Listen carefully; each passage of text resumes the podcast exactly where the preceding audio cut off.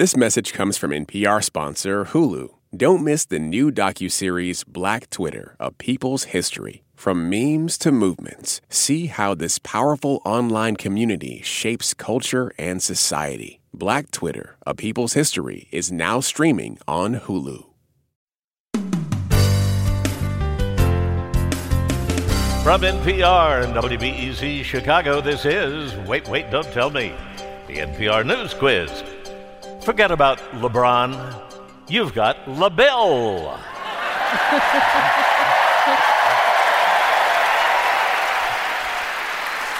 I'm Bill Kurtis, and here is your host at the Blossom Music Center in Cuyahoga Valley National Park, Peter Sagal. Thank you, Bill. Thank you, everybody. Thank you so much for being here. It is wonderful to be here at Blossom, a music venue founded back in 1968 by the beloved Mayim Bialik sitcom, for which it is named. Later on, we're going to be talking to Piper Kerman, the author of Orange is the New Black, who's now teaching writing in prisons here in Ohio. But first, the New York Times published an amazing expose this week, close to our hearts, with a shocking conclusion. We have reached, quote, peak podcast. That's right, every single person in America now has a podcast. So from here on, podcasts will slowly decline until there are none left, and people will stop committing unsolved murders out of a lack of interest. if you don't want to bother starting a podcast but still want to hear your voice on one, give us a call. The number is 1 Wait Wait. That's 1 888 924 8924. Now let's welcome our first listener contestant. Hi, you're on Wait Wait Don't Tell Me. Hey, this is David. Hey, David, where are you calling from? Little Falls, Minnesota. Little Falls, Minnesota. Now, I lived in Minnesota, but I never came across Little Falls. Where is that? Smack dab in the heart of Minnesota, right in the middle. Right in the middle. Of, and what do you do there in the middle of Minnesota? Uh, my wife and I own a bicycle shop. Oh, you do? That's a, you know, I've Yes. often thought that if I truly wanted to give up everything else and just be happy, I would run a bicycle shop. Am I right in this uh, assumption? you, you would be very happy. I would be Make very people happy. happy by helping them ride a bike. That's awesome. Well, David, let me introduce you to our panel this week. First up, a comedian you can listen to on the new Fear Not podcast. It's Alonzo Bodden. Hello, David. Hello, Alonzo. Next, a comedian and writer whose new audio series, Aliens of Extraordinary Ability, is out now on Audible. It's Maeve Higgins. Hey, And finally, the host of the Mobituaries podcast, his Mobituaries live show, will be at the House of Independents in Asbury Park, New Jersey on August 21st and Stage 1 in Fairfield, Connecticut on August 22nd. It's Mo Rocca. oh, David, welcome to the show. You're going to play Who's Bill this time. Bill Kurtis is going to read you three quotations from this week's news. If you can correctly identify or explain two of them, you will win our prize. Any voice from our show you might choose on your voicemail. Are you ready to play? I am thrilled to play Bill. Here we go. Your first quote is from the President of the United States. Those tweets are not racist. He was talking about some tweets he sent earlier that were totally what? Racist. Yes! Totally racist. Now, the country has been arguing for some years if the president is racist or just, you know, racially charged or racist curious or merely, you know, racy. It all started when Trump told four congresswomen to go back to their countries. He was just testing it. If it worked, he'd try it on Melania. Hey, you laugh. It's, it's cheaper than what he had to do to the last two. So, this, this go back to your country thing was so unvarnished that many news organizations threw up their hands and just called it racist. Even NPR, which stands for no, please don't say racist. NPR said it. This is an organization that is so even handed, it covers a kick to the crotch by talking both to the crotch and the foot. The thing is, is that three of the women were born in the United States. They were. I mean, Ayanna Pressley, she represents Massachusetts, but she was actually born in Cincinnati. Now, I realize that this crowd saying go back to Cincinnati is like going back to a hellhole. Yes, I understand. That's how they see it. I understand. They're from Cleveland. But I'm not getting in the middle of that. We can't give in to these horrible prejudices, Mo. We are, you know, we are all one. The president uh, held one of his rallies on Wednesday night, and this whole thing, when he started going after Ilhan Omar, they started chanting, "Send her back, send her back." That was really ugly. The f- the fact is, you got to give the president this: he's really good at coming up with chants, like "lock her up," "send her back." The Democrats keep trying it; it doesn't work with their programs free college tuition, but only at public universities for qualifying applicants with a limit on family income of 225.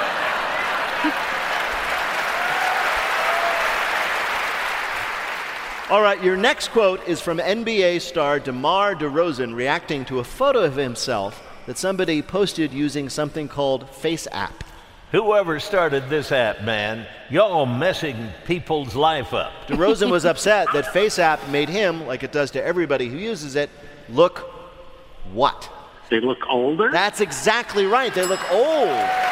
It's 20 years specifically, right? 30 years, I believe. 30 years, okay. FaceApp took over the internet this week. It gives you a picture of what you would look like when you are 30 years older. The images were all extraordinarily realistic. They could replace the previous technology for finding out what you'd look like old, looking at your parents. but what does it mean if you run the photo through the app and you just get back a picture of a coffin? Well, I like it because I want to marry a guy who's like 30 years older than me, just Yeah. for my own reasons. so I'm going to upload all my face app photos onto my dating profile so he'll be like, oh, a nice old lady, just like me, because that's what old guys like. Oh, Speaking as Well, an old guy, I don't guy, know how they do no, it in no, we don't. Yeah, sadly. But here's the thing, and you might have heard this too. It turns out the app was made by Russian programmers. The Democrats, led by Chuck Schumer, advised people to delete the app immediately. It makes sense. The Dems need to stop it. If the Russians use that old face technology on Joe Biden, it'll just be a picture of a handful of dust. And sadly, they already got to Bernie. Your last quote is about a big shakeup in spy movies. Who cares if it's a woman as long as she still drinks martinis, kills bad guys, and has sex with lots and lots of women? That was writer Jesse McLaren reacting to news that what movie icon will be played by a woman in the next film. Bond. James Bond. Very good, David. a woman will be the next James Bond, or technically Agent 007, but that doesn't matter because no one cares less about distinctions like that than fans of popular movie franchises. They're also easygoing. Uh, according to reports, British actress Lashana Lynch will be playing Agent 007 of the British MI6, the first woman ever to do so. James Bond, though, will still be around in the film. He's played by Daniel Craig again, but now he's retired. We all know what happened to Bond. He got me too'd. You know that, right? Definitely. It's like it's like James, you were calling this woman Pussy Galore. Her name is Deborah. well, usually Bond is sent to go see M and Q. Now he had to go see HR. so is he just going to be sort of like a kindly old sort of uncle figure? Well, it's to the youth? unclear, but we hope that a female 007 means there will be Bond boys just as ridiculously objectified as all the Bond girls have been. So it's like 007. Your mission is to link up with an informant, a 22 year old surfer named Octodong. You talked about the, the fans. I mean, the ones, imagine the, the people who lost their mind over a black little mermaid. Yeah, I know. When they get 007 as a black woman, they probably just died in their basements. It's, They- true. they- it's really true. it was just too much and they just keeled over. Yeah. Bill, how did David do in our quiz? David nailed it, all three. Congratulations, David. Thank you so much for playing. Thanks.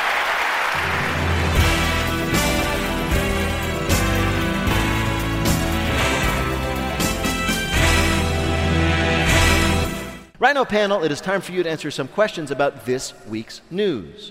Maeve, this week the House of Representatives ordered an investigation to discover if the Pentagon ever secretly tried to make what into a weapon. I can tell you, first of all, what the Pentagon is. That's very good, Maeve. Um, is it something to do with the weather? It is not. Can you give me a clue, please? I certainly can.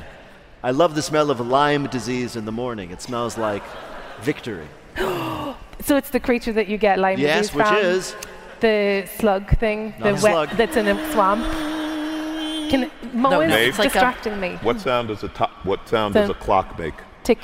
Boom. Oh, it's a dick. Yes, a secret Pentagon. Excuse me.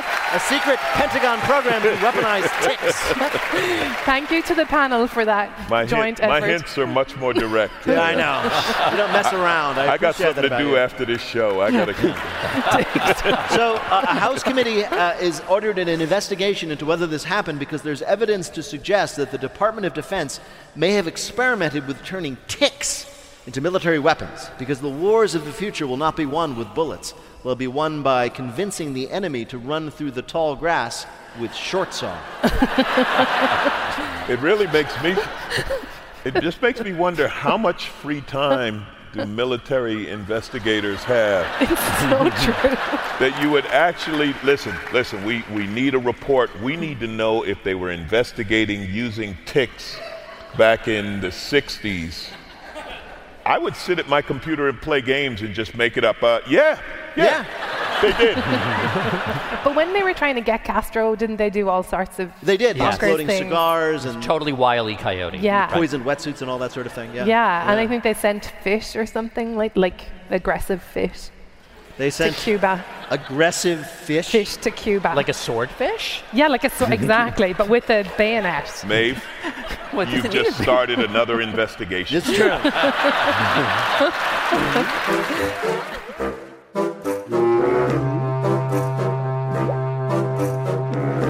Coming up, our panelists get canned. It's our Bluff the Listener game. Call 1 Wait Wait to play. We'll be back in a minute with more of Wait Wait Don't Tell Me from NPR.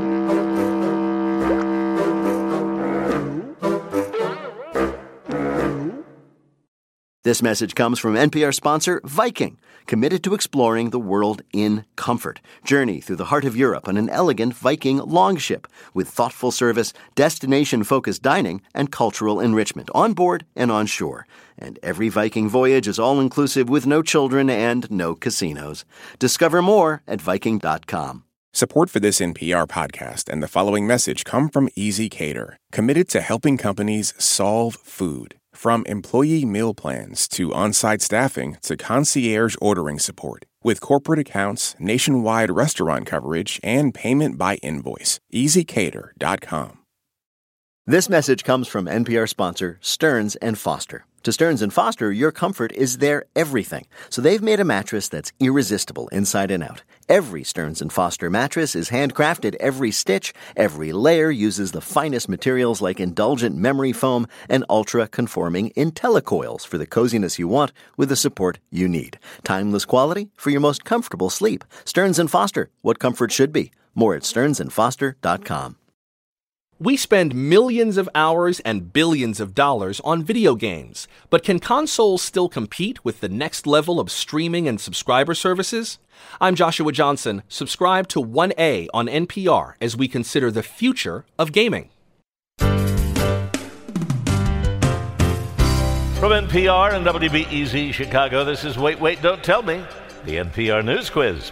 I'm Bill Kurtis. We're playing this week with Mo Rocca, Maeve Higgins, and Alonzo Bodden. And here again is your host at the Blossom Music Center in Cuyahoga Valley National Park, Peter Sagal. Thank you, Bill. Thanks, everybody. Right now, it is time for the Wait, Wait, Don't Tell Me Bluff the Listener game. Call 1 888 Wait, Wait to play our game on the air. Hi, you are on Wait, Wait, Don't Tell Me.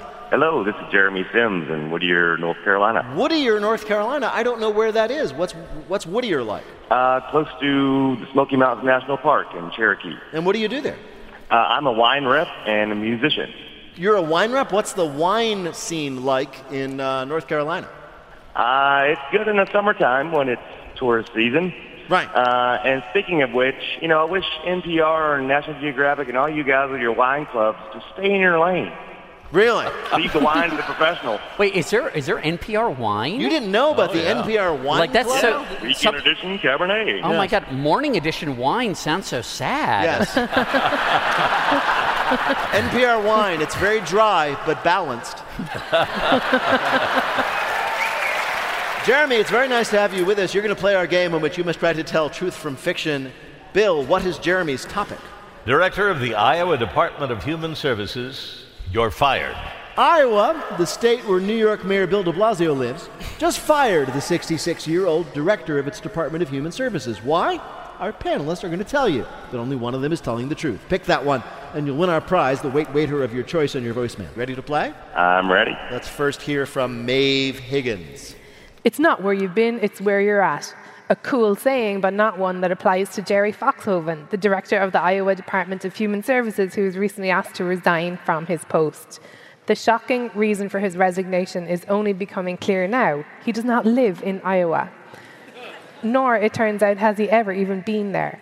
It began when Mr. Foxhoven was at a meeting in DC and referred to Iowa as that lovely place by the sea. When Jiminy Limpet, an Iowa housing official, heard his colleague saying that, he quizzed him, asking what their state was famous for. Mr. Foxhoven replied in a shaky voice, Well, you know Iowa, the Lone Star State. How about those Iowa bug eyes? Next year we'll win all of the football games. That's when the newspapers picked up on it. One reporter reached Mr. Foxhoven on the phone and asked him some basic questions that anybody who lives in Iowa should know. In response to the question, Where is Sioux City? he answered, I haven't seen Sue in years. What a great girl. Now that he's been fired, his former employees are connecting the dots. When it came to having team meetings, he would always video conference in, even when the meeting was happening just down the hall from his office. Contacted by reporters, some staff mentioned seeing a surfboard in the background and noting that in hindsight it was unlikely he was using it to surf on cornfields. Jerry Foxhoven's problem. He had never actually been to Iowa. Your next story of a pink slip comes from Mo Rocca. Until June 17th, 66 year old Jerry Foxhoven was Iowa's Director of Human Services. That was the day after he sent an email to 4,300 agency employees praising the music of the late rapper Tupac Shakur. Now, Foxhoven, formerly known as the notorious DHS director, isn't just a fan of Tupac Shakur. He was hosting weekly Tupac Fridays to play his music in the office. For his own birthday, Foxhoven served Tupac themed cookies, including one decorated with the words Thug Life. During his two years, he sent 350 Tupac themed emails to employees. When Governor Kim Reynolds asked him to resign, it was one week after Foxhoven sent an agency wide email reminding employees to mark Tupac's birthday by playing one of his songs. Now, lest anyone think that a 66 year old Iowan loving rap is funny, bear in mind that the very first rap was heard in the opening of the greatest American musical, which was set in Iowa, The Music Man. cash for the fancy goods, cash for the soft goods, cash for the noggins and the pickins and the frickins, cash for the hogshead, cask and demijohn, cash for the crackers and the pickles and the fly papers. What do you talk? What do you talk? What do you talk? What do you talk? You can talk, you can talk, you can bicker, you can talk, you can bicker, bicker, bicker, you can talk all you want, but it's different than it was. No, it ain't. No, it ain't. But you gotta know the territory.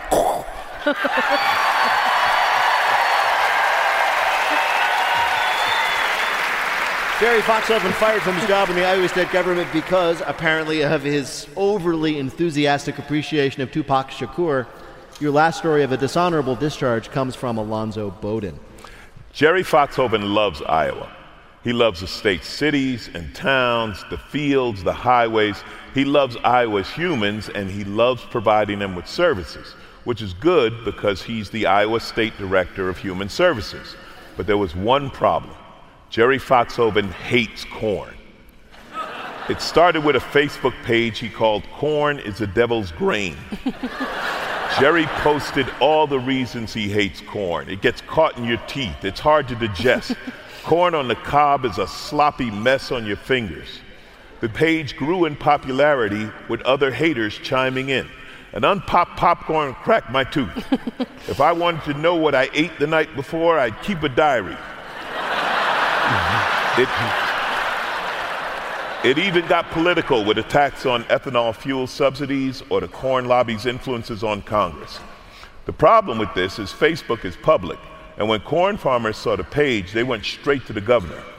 You can't be governor of the corn state and have a senior appointee hate corn. Rebecca Shields, a reporter from the Iowa Gazette, asked Foxhoven why the hatred of corn.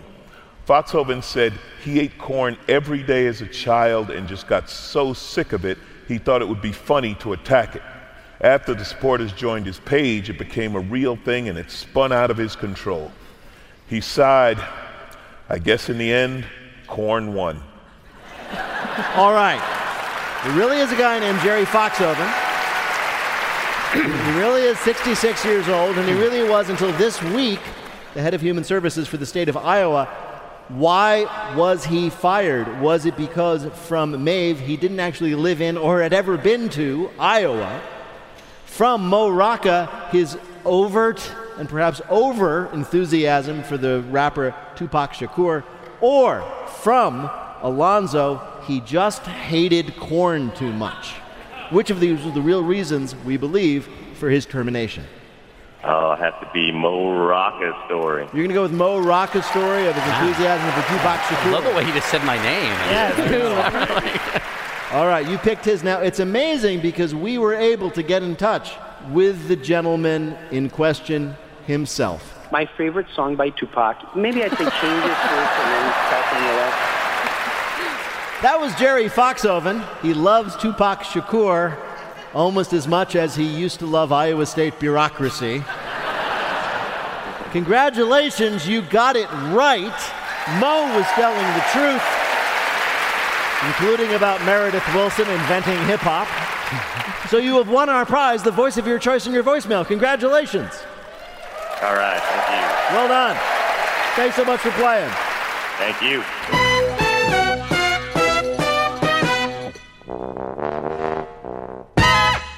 And now the game where we ask people who've been through a lot to go through something else. It's called Not My Job. Piper Kerman was a happy go lucky young woman when she just happened to happily go to Europe with some drug money and got unlucky. She ended up serving a year in a women's prison, but you know all that because she wrote a book about her experience called Orange is the New Black, which was adapted into the hit Netflix series. She now spends more time in prison here in Ohio teaching writing to inmates. Piper Kerman, welcome to Wait, Wait, Don't Tell Me.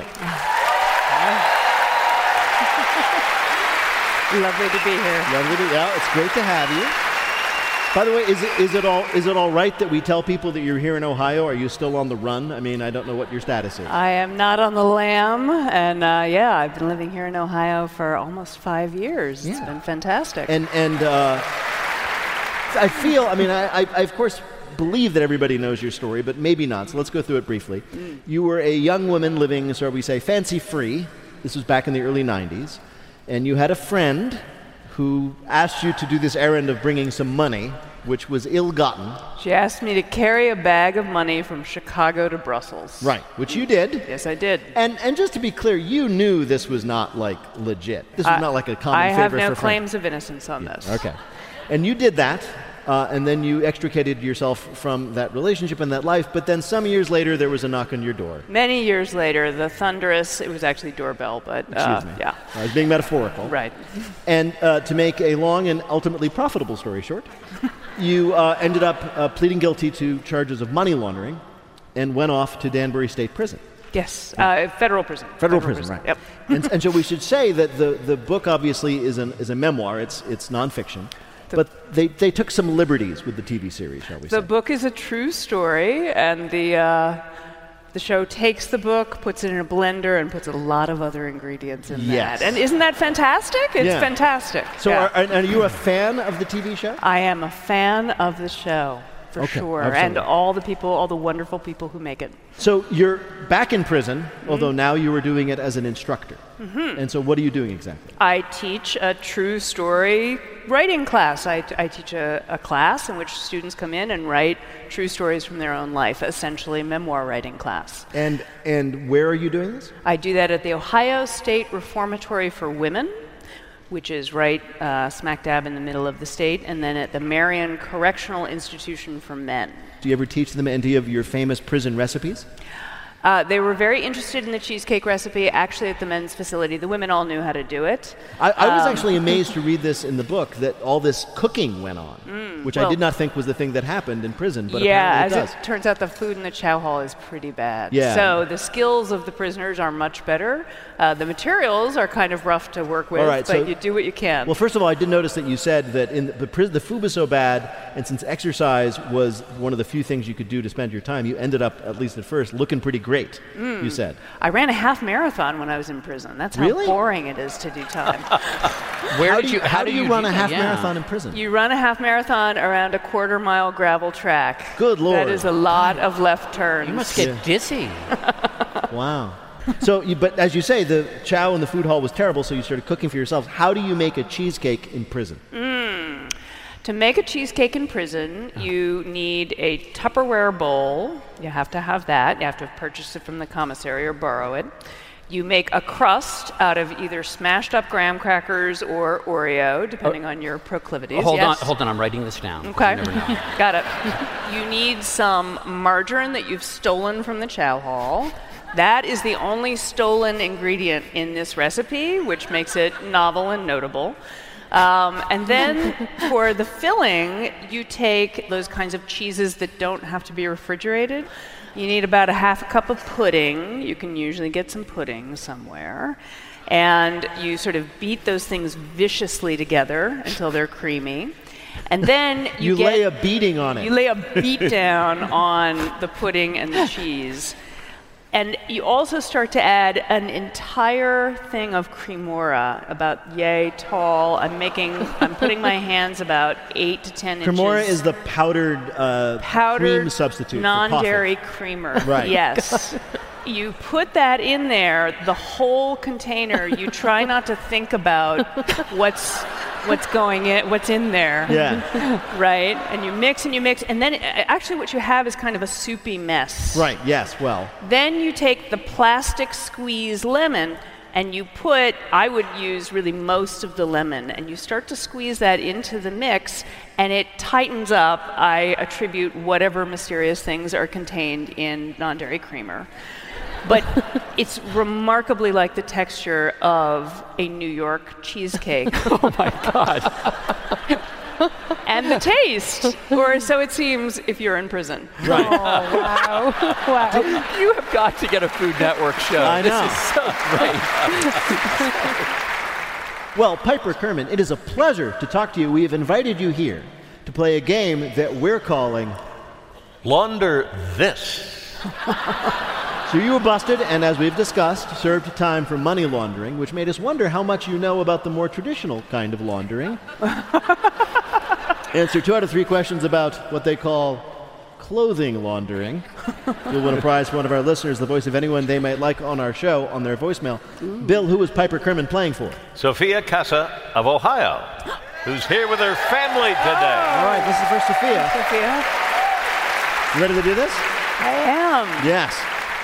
Here's your first question. American pioneers had a very inventive way of dealing with dirty clothes. What was it? A. Sticking them in the old faithful geyser in Yellowstone and waiting for it to erupt.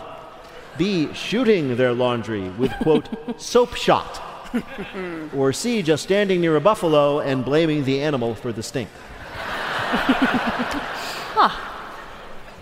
I'm gonna go with Old Faithful. You're exactly right. Whoa.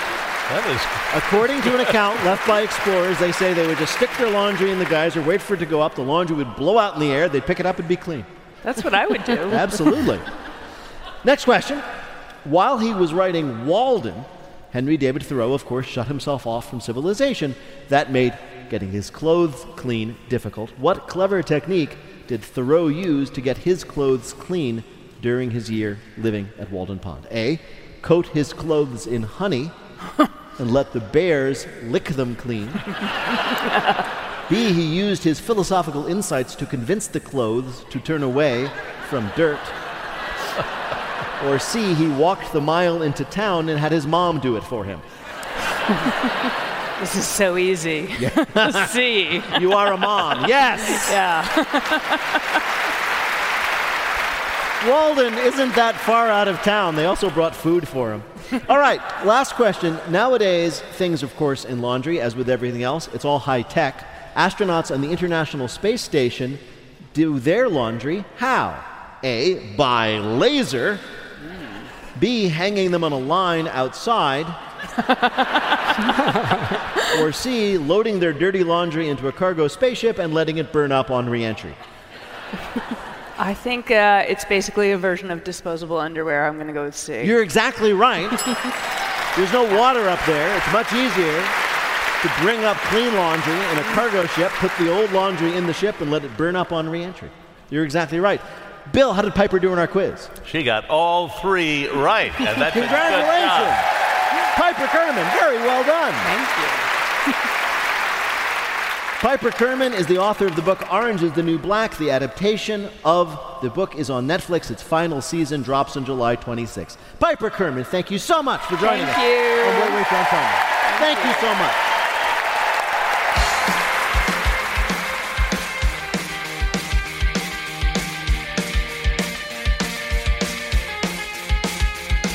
In just a minute, take a deep, tasty breath. It's our listener limerick challenge. Call 1 Wait Wait to join us on the air. We'll be back in a minute with more of Wait Wait Don't Tell Me from NPR.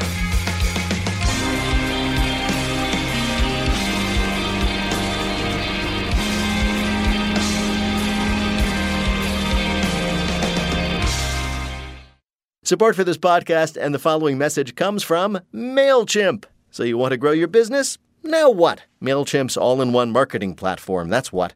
It has all the marketing stuff you need all in one place so you can save time and money. And it's powered by a marketing CRM so you can collect, organize, and understand your audience data. All to help you market smarter and grow faster. Learn more at MailChimp.com. While you're sleeping, a whole bunch of news is happening around the world. Up first is the NPR News podcast that gets you caught up on the big news in a small amount of time. Spend about 10 minutes with Up First on weekday mornings from NPR News. From NPR and WBEZ Chicago, this is Wait, Wait, Don't Tell Me, the NPR News Quiz. I'm Bill Kurtis. We're playing this week with Alonzo Bodden, Mo Rocca, and Maeve Higgins. And here it again is your host at the Blossom Music Center in Cuyahoga Valley National Park, Peter Sagal. Thank you, everybody. Thank you, Bill. In just a minute, Bill tries to find a friend on Grindr in our listener limerick challenge game. If you'd like to play, give us a call at 1 Wait Wait. That's 1 888 924 8924. Right now, panel, some more questions for you from the week's news. Mo, this week, researchers published a translation of a historic document, the earliest known communication between Christians outside of the Bible.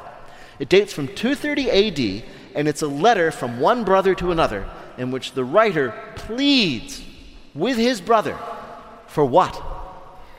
Um, he pleads with. This is in the third century. Yes, indeed. He's he's saying, "When are you gonna be done with Leviticus? I want to read it now." uh, because I love dietary restrictions. And um, um, give me a clue. I shall. We don't know if, if the phrase he used translates to ketchup, mayo, or A1. Oh, it's one brother telling him about a great new condiment he discovered, Not- or asking for a condiment. That's it. He's Yes. asking for sauce. pick up for pick up the sauce. Exactly. The letter begins Greetings, my lord, my incomparable brother Paulus, and it goes on Please bring back that sauce I like. it's basically a primitive form of texting somebody to pick up dinner on the way home. The brother offers to reimburse Paulus via Venmo. In those days, that was the name of the cow bladder you kept your coins in. The sauce in question is a fish liver sauce, which mm. sounds gross, but when the entree every night is lark's tongues, you want to drown it in that stuff. Of course, it probably wasn't real fish liver sauce. You know it was just slang for weed. And where was this discovered in the This Middle was East? discovered in a, it was a papyrus that originally came from Egypt. It had been sitting for decades in somebody's archive, and somebody took it out and translated it and discovered what it was. I love a fast food Rosetta Stone that you have to use. It is funny. It's funny to think. You know, you think about it. The Rosetta Stone. What was it? It's all this writing on a slab. Maybe it was a menu at a drive-thru. Yeah, you know? exactly, People call up and they go, "Oh, uh, I'll have the fish sauce." We're all out of fish liver sauce. Maeve. Maeve, this week the website Lifehacker posted their advice for avoiding stress while flying. We all need that. Their number one tip is what? Don't sit in the window. Really? Because did I, you know that I was just airsick this week? I did not know that, Maeve. It is the worst because it changes your voice. And this thing happened to me where I was sick, and then I said to the child sitting beside me, I was stuck in the window. So I said, I felt like, oh, I'm going to be sick. And so I said to the child, Excuse me, can you just, you know, can I just go to the restroom? You know, really nice, politely. Right. And then they took so long with their iPad and their headphones, and, their bla- and I barfed all over the seat and all over oh, myself.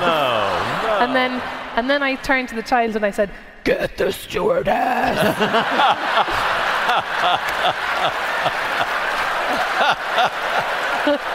oh my God, like The Exorcist. it was. I was like, "Who's speaking? And who is that?" Did you barf on the kid, or did you just On the project- kid, on the man in front, on myself. Somehow, on the kid's parent sitting behind me oh got hit. That's amazing. You Yeah. managed to barf backwards. I was really, uh, you know, it was extraordinary. I was How- almost proud. Well, It this was- is all charming. So Makes now, me love and appreciate you even more, Maeve. but that's not relevant to the question at hand. The question was, what are Well, the tips? according to Lifehacker, deserves the number one thing you should do for a lovely, relaxing, easy flight. Don't eat pasta and pesto before you get it. Clearly that. I'm going to give you a hint. This, this doesn't sound crazy. It's only crazy to anybody who's ever done it that they're advising this. Oh, take a red Oh, eye. a red take a red eye. eye, yes. We'll give it to whoever said it first. Oh. Now, their argument is yes, uh, take a red eye. A flight that leaves at, say, 11 p.m., gets in at 5 a.m. Security lines are shorter, the tickets are cheaper, the plane is more likely to be empty, but that's because no one else is stupid enough to take the red eye. Their main argument, though, is that you'll sleep better, which makes sense, except for the fact that the flight is named after what happens to you when you do not ah, sleep. That's why it's called that. Yes. Yeah, I would take pink eye over red eye any day. Absolutely. I think the thing to do is find out what flight Maeve is on and not that. That's the first.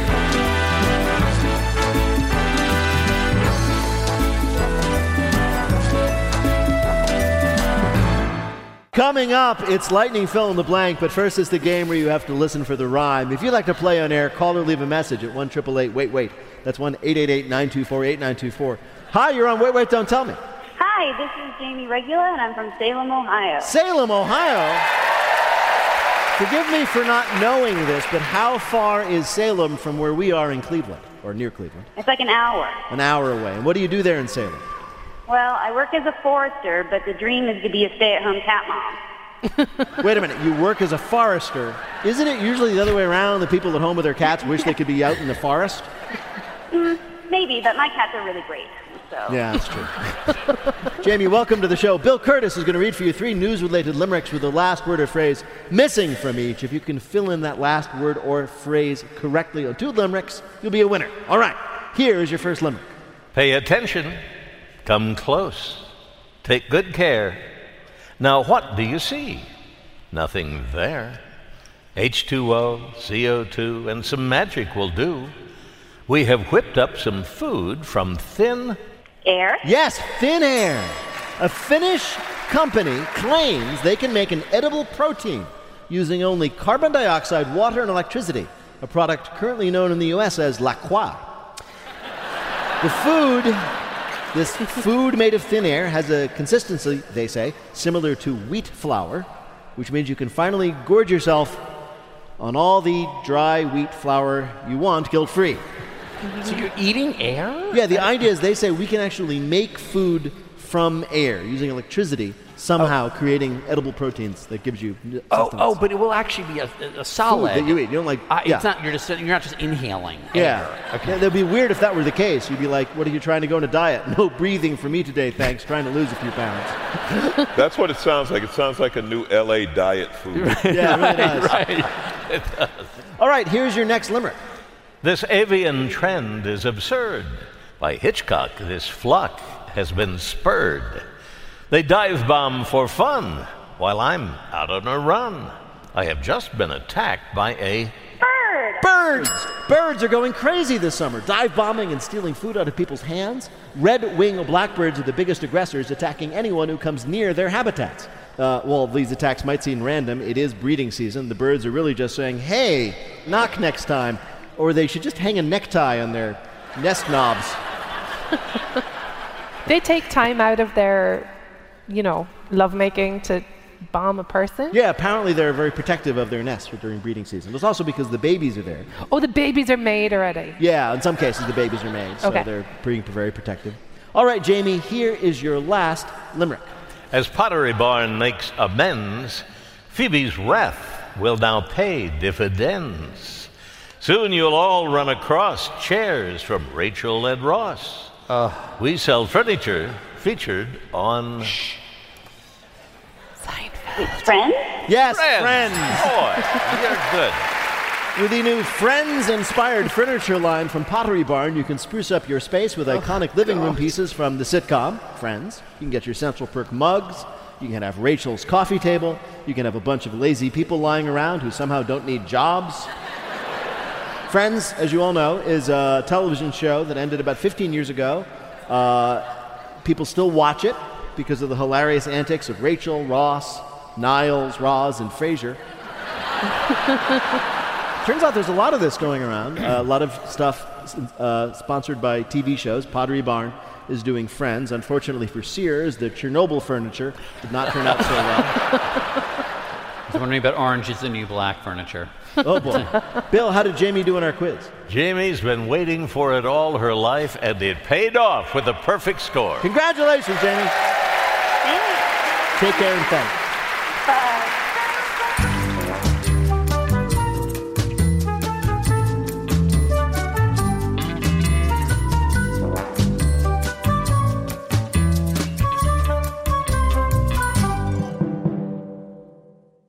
This message comes from NPR sponsor Planet Oat. While some podcast topics can be complex and pretty heady, Planet Oat oat milk is an uncomplicated no-brainer. It's rich, it's creamy, and an excellent source of calcium with vitamins A and D. Also, Planet Oat's unsweetened varieties have zero grams of sugar. It's great in coffee, cereal, smoothies, you name it. So next time you're at the grocery store, save the overthinking for the podcast and reach for the one that has it all, Planet Oat oat milk, or visit planetoat.com for more. This message comes from NPR sponsor BritBox, helping people discover a world of British TV, including new original drama Time, starring Jodie Whittaker, Tamara Lawrence, and Bella Ramsey, streaming at BritBox.com/npr. Summer is for going to the movie theater because it's too hot to stay home. It's for driving with the windows down, listening to your favorite music. It's for stretching out while you're on vacation to gobble up a TV show. For a guide to some of the TV, movies, and music we are most excited about this summer, listen to the Pop Culture Happy Hour podcast from NPR. Now on to our final game, Lightning Fill in the Blank. Each of our players will have 60 seconds in which to answer as many fill in the blank questions as he or she can. Each correct answer is now worth two points. Bill, can you give us the scores? Mo has five points. Maeve has one. Alonzo has two. All right, Maeve, you're in third place. You're up first. The clock will start when I begin your first question. Fill in the blank. On Wednesday, the House voted to hold Attorney General Blank in contempt of Congress. Aff- affirmative. Looking for his name, Maeve. Looking for his name. Attorney General. Look, look, look, look what Barr. I'm doing. Barr. Yes, William Barr. On Wednesday, Rand Paul blocked the Senate from approving a compensation fund for the victims of blank. 911. Right, 911. This week, the DNC announced that 20 presidential candidates had qualified for the next round of televised blanks. Debate. Yes! On Monday, India scrubbed She's their ready. planned. On Monday, India Yeah. scrubbed their planned mission to blank just minutes before takeoff. What? Their, their no. mission to blank. No, their mission to blank. Their mission to The moon. where? The moon, yes, very good. During a routine traffic stop in Oklahoma, police found blank, blank, and blank inside a man's vehicle. Um, I need to think of three different words. you do, and you have to do it quickly. Oh, um, crazy, sexy, cool. Very good, but no. they found an open bottle of whiskey, a live rattlesnake, and a canister of uranium. On Wednesday, the World Health Organization declared the blank outbreak in the Congo a global health emergency. Ebola. Right, on Sunday, Novak Djokovic defeated blank to claim his second straight Wimbledon title. Another tennis player. That's correct, but we were looking specifically for Roger Federer. This week, Arby's said they would not be adding the vegetable based Impossible Burger to their menu, but they would be adding blank. Bacon. No, a carrot made of meat. Oh, it's so much easier to be a vegetarian now that there is a carrot made of meat. Brute vegetables. Exactly. The new item from Arby's is made from turkey, which is then flavored like a carrot, so it has everything you love about meat except the taste. It's historic, and not simply because the product's launch was the first time somebody has said, I want to show you all my meat carrot, and has not been arrested. Bill, how did Maeve do in our quiz? Maeve, you're improving. Yeah? Five right, ten more points, a total of 11, and you're in the lead. All right. Alonzo. Alonzo, you're up next. Fill in the blank. On Monday, the White House issued new rules effectively barring migrants from Central America from requesting blank. Asylum. Right, on Thursday, the U.S. Navy said it destroyed a drone from blank in the Strait of Hormuz. Iran. Right. On Wednesday, the House voted to block President Trump's attempt to sell arms to blank.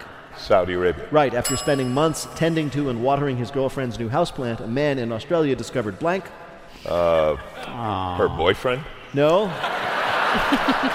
discovered that it was made of plastic. On Wednesday, streaming service on Wednesday, streaming service Blank announced its first major loss of U.S. subscribers. Netflix. Yes, with over 32 nominations, Game of Thrones leads the pack for the 2019 Blank Awards. Emmy. Right, this week, police in Alabama warned that criminals flushing drugs down the toilet could lead to blank. Uh, highly addicted alligators. You're exactly right. the police referred to these feared creatures as meth gators. Drug dealers in Alabama, if you keep flushing your stash down the toilet, you may end up creating a race, they say, of meth addicted gators roaming the streets looking for a fix. and well, that sounds way worse than a normal gator. Doesn't meth make your teeth fall out?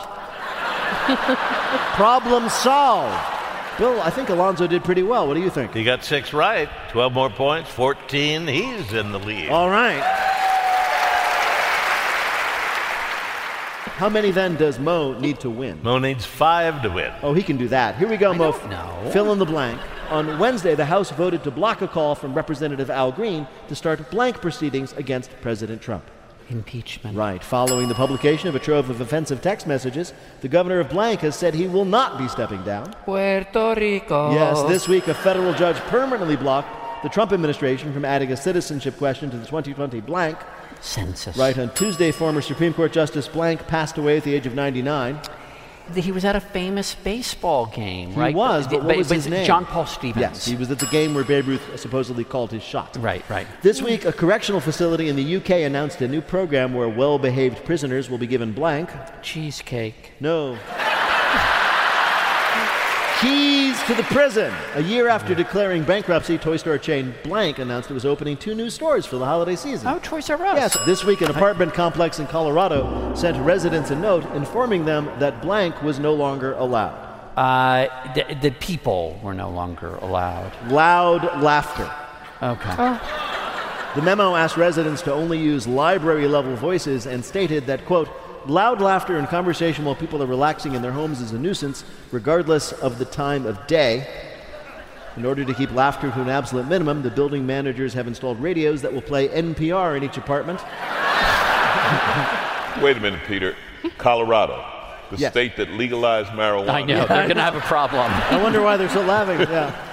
Bill, how did Mo do? Did he do well enough to win? He got that five that he needed, so he wins with 15. Congratulations, Mo. Thank you very much. Thank you. Thank you. In just a minute, we're going to ask our panelists to predict after Face App what will be the next big app everyone will get excited about. Wait, Wait, Don't Tell Me is a production of NPR and WBEZ Chicago in association with Urgent Haircut Productions. Doug Berman, Benevolent Overlord. Philipp Goedicke writes our limericks. Our public address announcer is Paul Friedman. Our interns are Panina Beatty and Lila Francis. Our web guru is Beth Novey. BJ Leiderman composed our theme. Our program is produced by Jennifer Mills, Miles Doornbos, and Lillian King. Technical direction is from Lorna White. Our business and ops manager is Colin Miller. Our production coordinator is Robert Newhouse. Our senior producer is Ian Chillag. And the executive producer of Wait, Wait, Don't Tell Me is Mr. Michael Danforth. Now, panel, what will be the next big app everybody goes nuts for? Maeve Higgins. Oh, it's called Face Off, and it makes you look like Nicolas Cage. Alonzo Bodden. There's going to be an app with no filters, no effects. You'll take a picture and see what you actually look like. God forbid. Mo Rocca. It's called the Rum Tum Tugger app. It tells you what cat you'd be in the musical Cats, even though I already know that I would be Skimbleshanks the railway cat. Well, if any of that happens, panel, we'll ask you about it on Wait, Wait, Don't Tell Me. Thank you, Bill Kurtis. Thanks also to Maeve Higgins, Alonzo Bodden, Mo Rocca. Thanks to all the staff and crew at the Blossom Music Center. Thanks to everyone at WCPN Idea Stream and everyone at WKSU. Thanks to our fabulous audience here at the Blossom. You're the best. And to all of you out there for listening, I'm Peter Sagal. We'll see you next week.